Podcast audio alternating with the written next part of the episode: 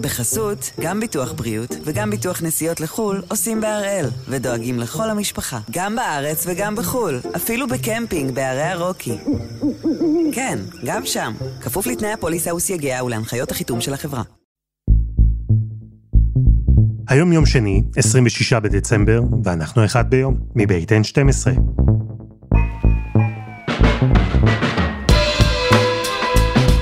אני אלעד שמחה יופי, אנחנו כאן כדי להבין טוב יותר מה קורה סביבנו, סיפור אחד ביום, בכל יום.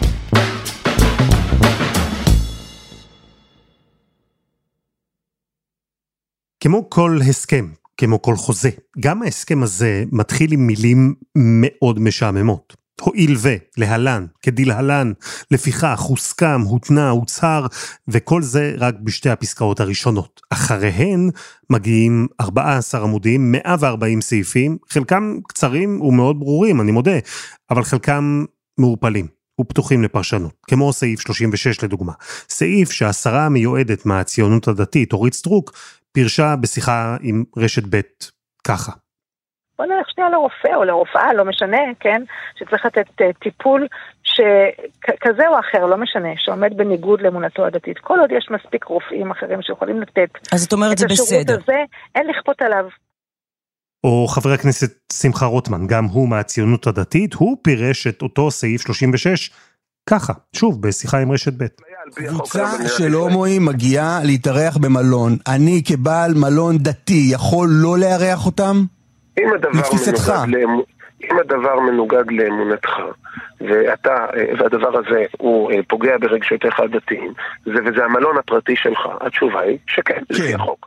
אוקיי, האמונה הדתית... וראש הממשלה המיועד נתניהו, האיש שהשם שלו מופיע בתחילת ההסכם, באותן שתי פסקאות משעממות, הוא פירש את הסעיף הזה אחרת לגמרי. אני שולל לחלוטין את דבריה של חברת הכנסת סטרוק. אנחנו לא ניתן להפלות לרעה להט"בים או לפגוע בזכויותיהם של שאר אזרחי ישראל. במדינה שאני אוביל, לא יהיה מצב שאדם, בין אם הוא להט"ב, חרדי, ערבי או כל אחד אחר, ייכנס לבית מלון ולא יקבל שירות, ייכנס לרופא ולא יקבל שירות. זה לא קרה ב-15 שנות. אז לטובת חברי הכנסת, ולא רק לטובתם, הפעם אנחנו עם מורה נבוכים להסכם הקואליציוני היחיד שפורסם עד עכשיו, ההסכם בין הליכוד לבין יהדות התורה. הסכם שמלמד אותנו המון, גם על ההשקפה וגם על התוכניות של הממשלה הבאה, ולא פחות מזה, גם על שתי המפלגות שחתמו עליו.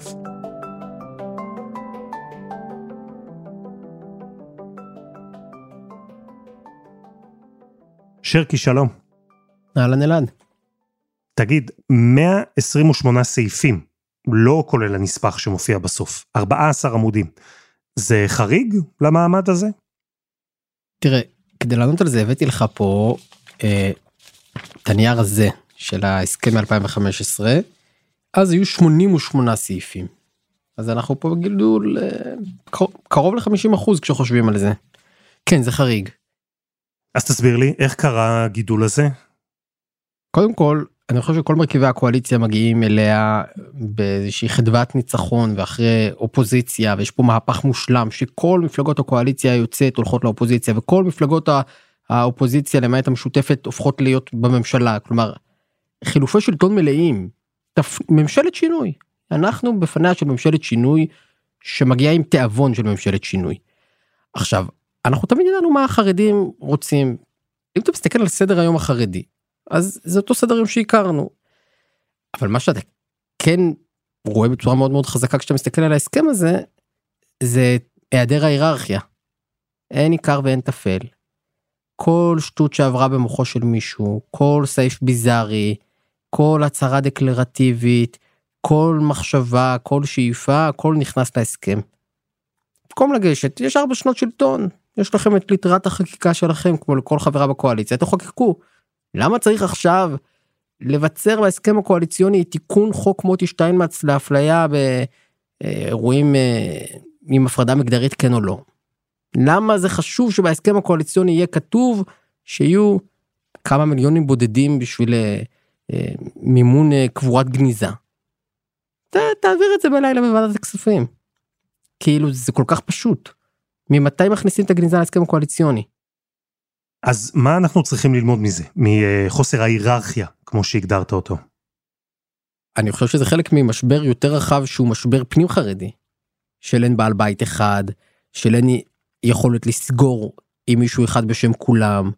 בתוך החברה החרדית מתרחש אירוע של ביזור הכוח, של אובדן שלטון ריכוזי גם במובן השלילי. כלומר, אין לך בסוף כתובת אחת שבה אפשר לסגור עניינים. אני אתן לך עוד שנייה תיאור, רק שתבין איך זה היה נראה במשא ומתן הקואליציוני. סמוטריץ', בן גביר ודרעי התנהלו מול נתניהו, בסך הכל, בסוף שם התנהל המשא ומתן, והיה צוותים שסגרו אחר כך אה, סעיפים ובלה בלה. ביהדות התורה זה לא היה.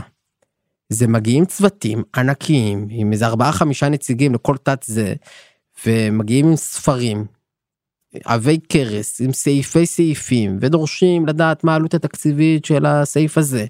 וצריכים תשובות משרד האוצר המפלגה היחידה לדעתי שהלכה לשבת עם אגף התקציבים אולי חוץ מסמוטריץ' כן שהוא כאילו יהיה שר האוצר אבל הלכו מראש לשבת לראות מה יקיימו מה לא יקיימו יש נספר חינוך. ויושבים עם המשפטנים לדעת איזה נוסח יש של חוק הגיוס וביבי מתחמק אז טוב אז נעשה חוק יסוד לימוד תורה. ו... דינמיקה אחרת לגמרי. כי העיקרון הוא שאם יש ריבוי אינטרסים וכל אחד מנסה למשוך בחוטים לצד שלו, אז המטרה היא לרצות כמה שיותר אנשים ולהכניס לתוך ההסכם כמה שיותר נושאים וסעיפים? ויש עוד עיקרון אחד שאתה חייב להכיר כדי להבין איך ההסכם תופח בכמעט 50% מ-2015 ל-2022, וזה אה, בשפה דתית אומרים מעלין בקודש ואין מורידין.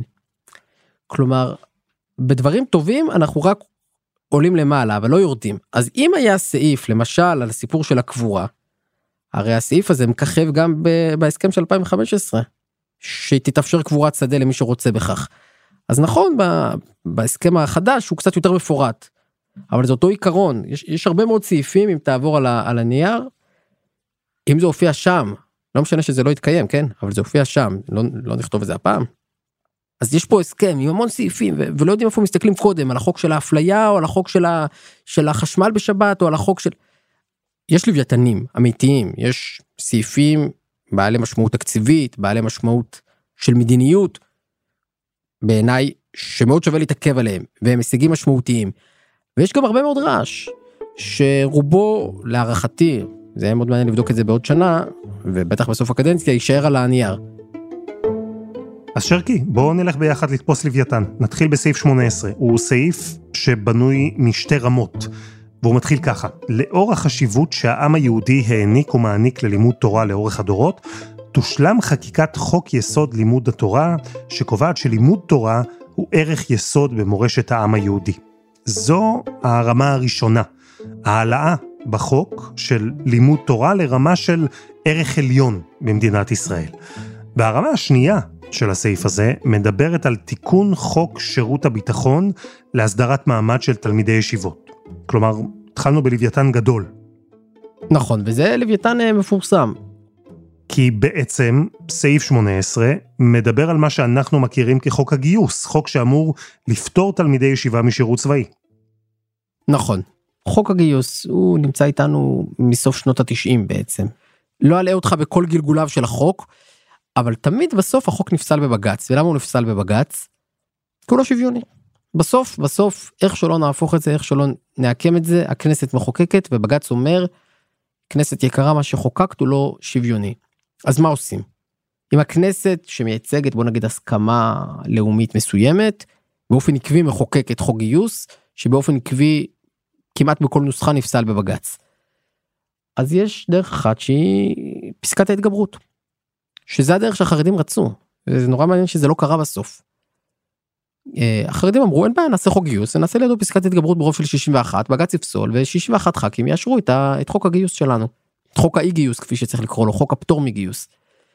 והיה פתרון אחר של ויינרוט עורך דין ויינרוט המנוח אמר הרי למה החוק חוק הגיוס או חוק הפטור מגיוס מתבטל כי הוא סותר את עקרון היסוד של השוויון.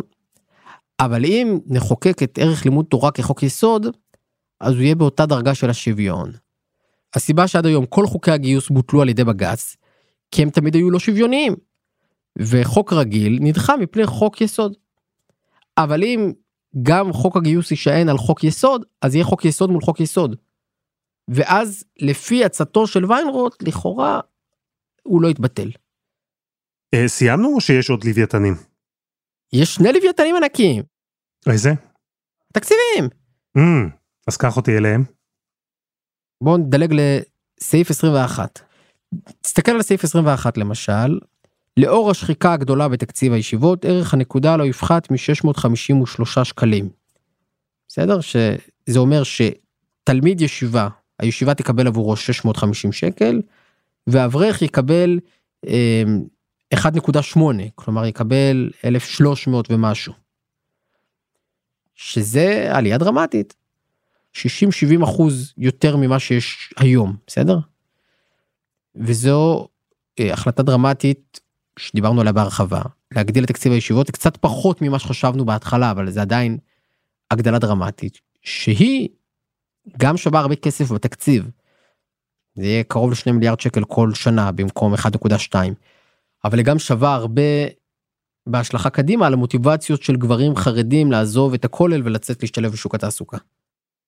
אז כן, דיברנו על זה, אתה ואני, בפרק שהעלינו כאן בחודש נובמבר, קראנו לו למה הוכפלו קצבאות האברכים. זה אה, לוויתן אחד מאותם שניים שהזכרת. ויש עוד לוויתן, שהוא בעיניי אולי מגה לוויתן מבחינת העלות התקציבית. בסוף הסעיף, הכי יקר מבחינה תקציבית, זה התוספת לחינוך החרדי. שהיא אירוע דרמטי. עכשיו, ה... יש קצת בלבול, כי רגילים להגיד, זה השוואת תקציבי החינוך החרדי לממלכתי. אבל זה לא מדויק, זה לא שילד חרדי אה, יקבל כמו ילד חילוני. אלא האמירה היא שאם נקבע עיקרון של עומק הליבה, כך עומק התקצוב, אז באותם מוסדות שלומדים 75% ליבה יקבלו 75% ממה שמקבלים בחינוך הממלכתי באופן ריאלי. כי הייתה שחיקה במשך השנים, חרדים לא הצטרפו לכל הרפורמות, לאופק חדש, לכל הדברים האלה, אז היום ריאלית ילד חרדי במקום לקבל נגיד 75 אחוז ממקבילו החילוני בממלכתי מקבל חצי. ואלה של 55 אחוזי ליבה מקבלים כבר רבע בסדר? אז זה בעצם הצמדה למדד. זו הצמדה למדד שהיא מאוד יקרה היא שווה בהערכה המפליגה 6 מיליארד זה יהיה בשתי פעימות כנראה. זה אירוע משמעותי זה הרבה מאוד כסף. אז דיברנו על חוק הגיוס ועל תקציבים לחינוך, אמרת בצדק, אלו נושאים שאנחנו מכירים כבר באג'נדה החרדית, הפרופורציות אולי השתנו, אבל הגרעין זהה. והנה אני רוצה להתקדם איתך לסעיף 53, סעיף שמדבר על חוק השבות, על סעיף הנכד בחוק השבות, שקובע שגם נכד של יהודי, גם אם הוא אינו יהודי בעצמו, יכול לעלות לארץ ולקבל אזרחות והטבות. בהסכם, עכשיו, מדובר על תיקון של הסעיף הזה, כלומר תיקון בחוק השבות.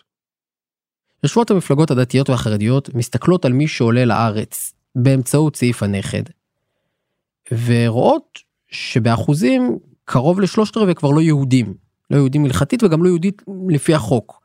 כלומר אנחנו רואים בנים של יהודים או נכדים של יהודים או בני זוג של נכדים של יהודים או בנים של נכדים של יהודים כלומר בעצם גם נינים עולים מכוח החוק הזה.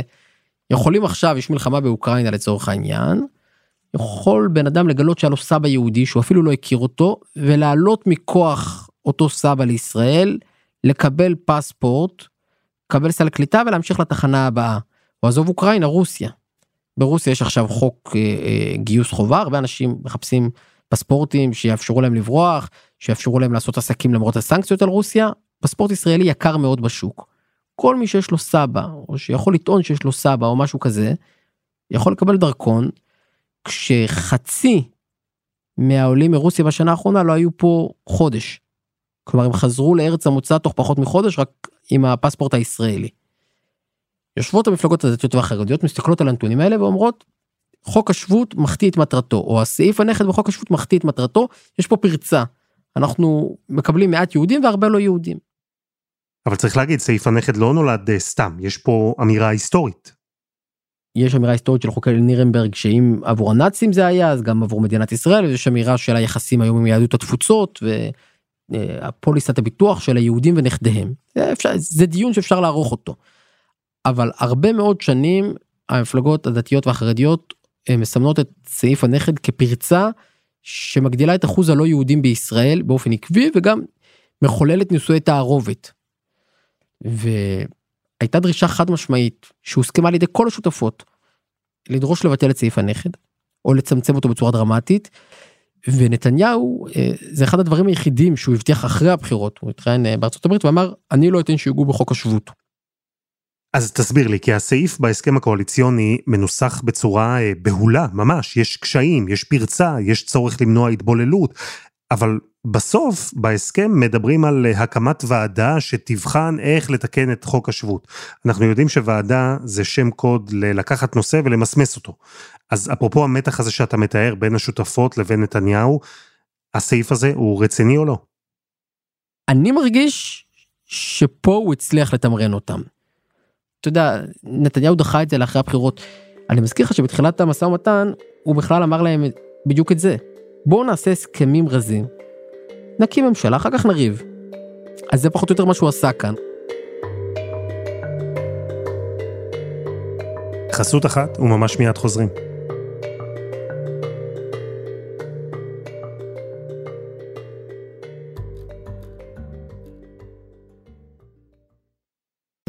בחסות, גם ביטוח בריאות וגם ביטוח נסיעות לחו"ל עושים בהראל, ודואגים לכל המשפחה, גם בארץ וגם בחו"ל, אפילו בקמפינג בערי הרוקי. כן, גם שם, כפוף לתנאי הפוליסה וסייגיה ולהנחיות החיתום של החברה.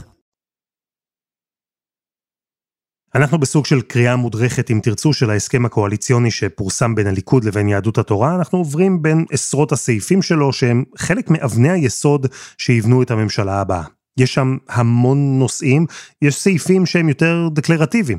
סעיף 28 לדוגמה, יהדות התורה מביעה חרדתה לאופייה היהודי של מדינת ישראל עקב הפרצות המתרבות בפעילות מסחרית בשבת ובמועדי ישראל, הליכוד והעומד בראשו יבחנו טענות יהדות התורה בעניין זה. מה כל זה אומר בפועל? גורנישט, אבל החרדה נרשמה. יש סעיפים שהם הרבה יותר פרקטיים, סעיף 42, הוא מבטל את רפורמת הכשרות של השר מתן כהנא. סעיף 93 מדבר על משבר הדיור כיעד לאומי.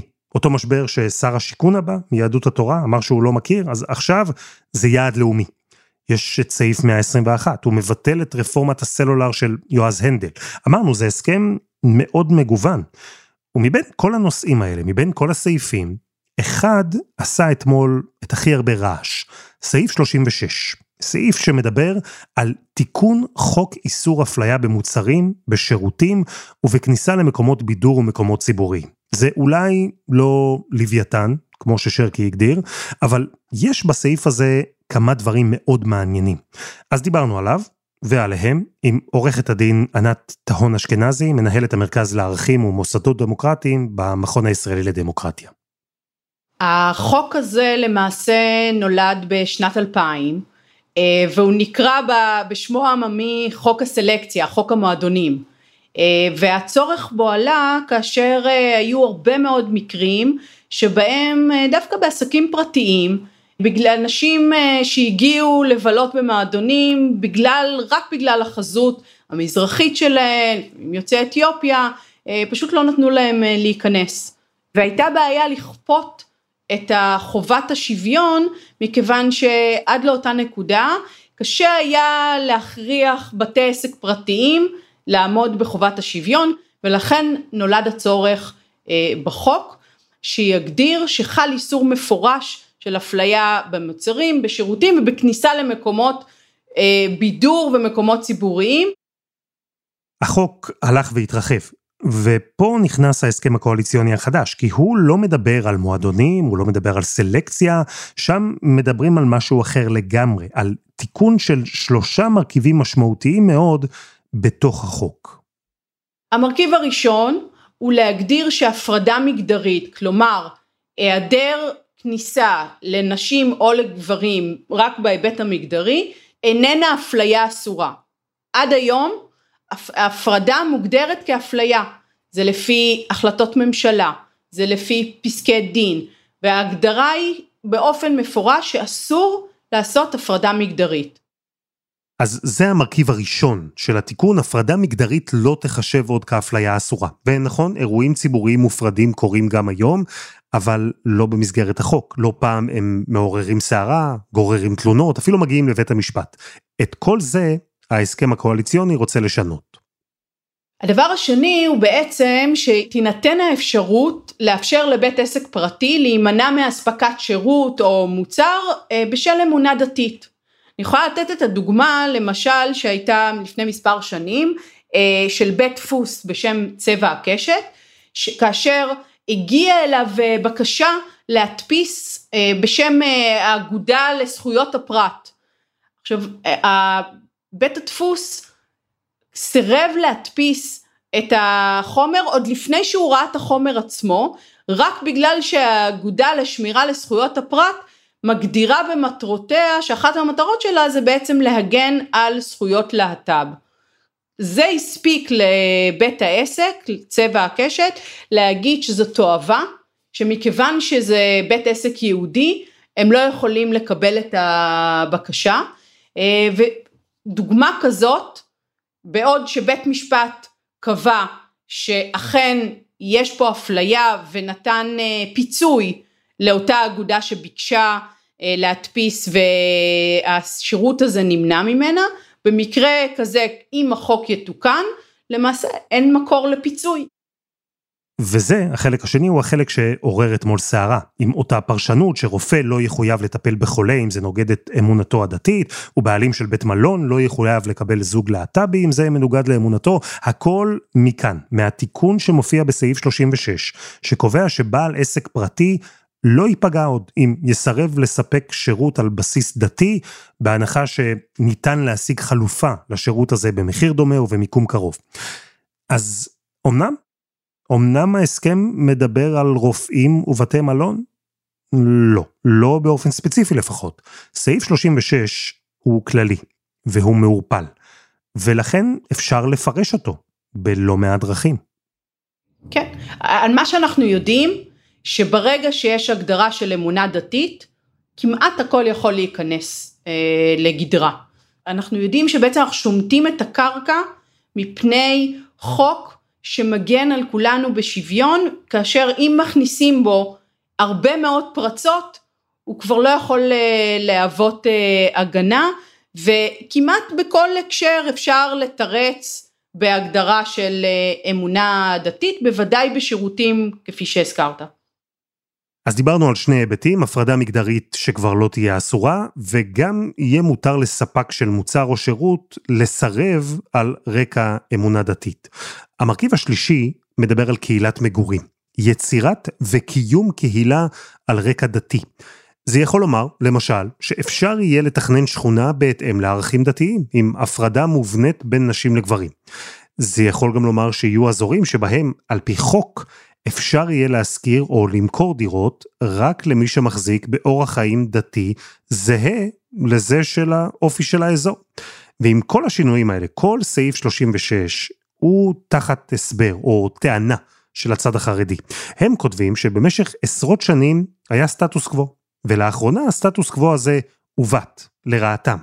זו טענה שחוזרת בהסכם הקואליציוני עם יהדות התורה, שהמטרה היא בעצם להחזיר את המצב לנקודה קודמת שבה לחרדים היו יותר סמכויות, יותר חירויות. ופה כנראה טמון הוויכוח הגדול שבין החרדים לחילוניים. אה, דבר ראשון, יש אה, ערכי יסוד לחברה שצריך להסכים עליה, כמו הערך של שוויון וכבוד האדם, שקבוצה לא יכולה אה, לקחת על עצמה בעצם מנהגים או אורח חיים שפוגע בערכי יסוד של החברה כולה. זה דבר הראשון.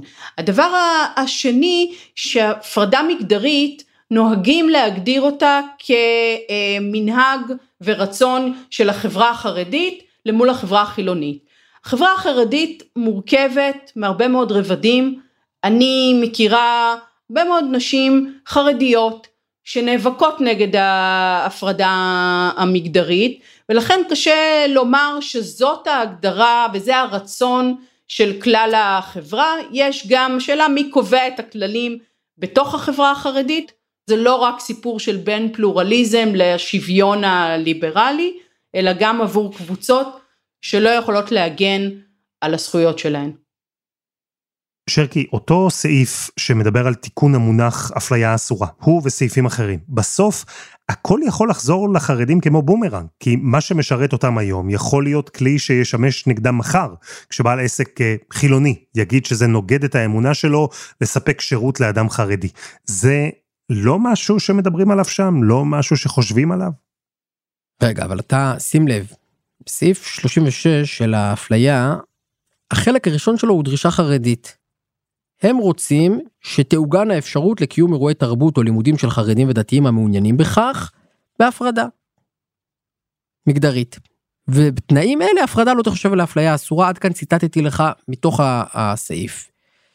זה מה שהחרדים רוצים, זה בעצם ביצור האוטונומיה החרדית כפי שהיא. תן להם אקדמיה בהפרדה.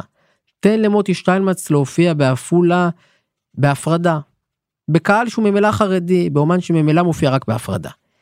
החצי השני של הסעיף, שמאפשר לבית עסק פרטי לא לתת שירות שנוגד את אמונתו, זה תוספת של סמוטריץ'.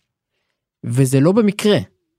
כלומר, זה בדיוק ההבדל אולי בין החרדים, שבסך הכל עסוקים בביצור האוטונומיה שלהם, לבין מפלגת הציונות הדתית על גווניה, שעסוקה הרבה יותר במרחב הישראלי כולו.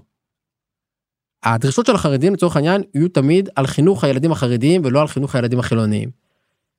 לעומת זאת הדרישות של מפלגת הציונות הדתית של סמוטריץ' ושל אבי מעוז הרבה פעמים כן יכולות להיות גם על חינוך הילדים בממלכתי. בסדר זה תפיסה זה הסתכלות אחרת. שנייה אנחנו מדברים על ההסכם עם יהדות התורה איך פתאום הגיע סעיף של סמוטריץ' פנימה לא הבנתי. אנחנו יודעים איך נולדו הרי ההסכמים הקואליציוניים הרבה דברים הרבה סעיפים חופפים אתה תמצא פה גם איפה זה אה, סעיף 10 כחלק מהמלחמה בעוני בישראל הממשלה תתקצב בבסיס התקציב כל שנה את משרד הפנים במיליארד שקל לפחות עבור חלוקת כרטיסים ניתנים לצריכת מוצרי מזון ומוצרים חיוניים הנדרשים למחיה בכבוד. אתה מכיר את הדרישה הזאת והיא לא של יהדות התורה נכון? זה הבטחת בחירות של דרעי זה גם כסף שילך למשרד הפנים. זה לא מעניין אף אחד ביהדות התורה באמת נכון? אבל יש הרבה סעיפים שהם חוזרים ואנחנו יודעים לייחס את סעיף 10 לדרעי ולא לגימל אתה מבין? ואתה יודע, יש אה, טענה אחת שנשמעת, שממילא רוב ההסכם הזה לא ימומש, הרוב יישאר על הנייר. זה נכון לדעתך? הסכמים קואליציוניים מטבעם, ואם אנחנו עוברים על ההסכם של 2015, אנחנו רואים שהרבה מאוד סעיפים מועתקים ממנו להסכם הזה, והם לא קוימו, בטח לא במלואם. הסכמים קואליציוניים מטבעם, הם, הרבה פעמים נשארים רק נייר. אה, הרבה דברים עולים על הכתב כדי להישאר על הכתב, ובזה זה מסתכם. אבל זה לא אומר שלא מעניין מאוד להסתכל מה הממשלה הכינה לעצמה. מה היא כתבה, מה היא הצהירה. זה שהפער בין מה שכתוב כאן לבין מה שיבוצע הוא פער עצום, תמיד. זה דבר ידוע. ועדיין אני חושב שכשקמה ממשלה בישראל אחד הדברים הכי מעניינים לעשות זה לקרוא מה היא מתכננת, מה היא מספרת שהיא מתכננת. זה נכון הרבה מאוד דברים לא יקרו בסוף. אבל אה, גם להצהרת כוונות יש משמעות. שרקי, תודה. תודה אלעד. ותודה לעורכת הדין ענת טהון אשכנזי.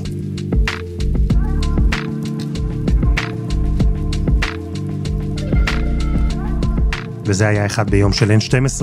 אנחנו מחכים לכם בפייסבוק, חפשו אחד ביום, הפודקאסט היומי. העורך שלנו רום אטיק, תחקיר והפקה עדי חצרוני, רוני ארניב ודני נודלמן, על הסאונד יאיר בשן שגם יצר את מוזיקת הפתיחה שלנו, ואני אלעד שמחיוף, אנחנו נהיה כאן גם מחר.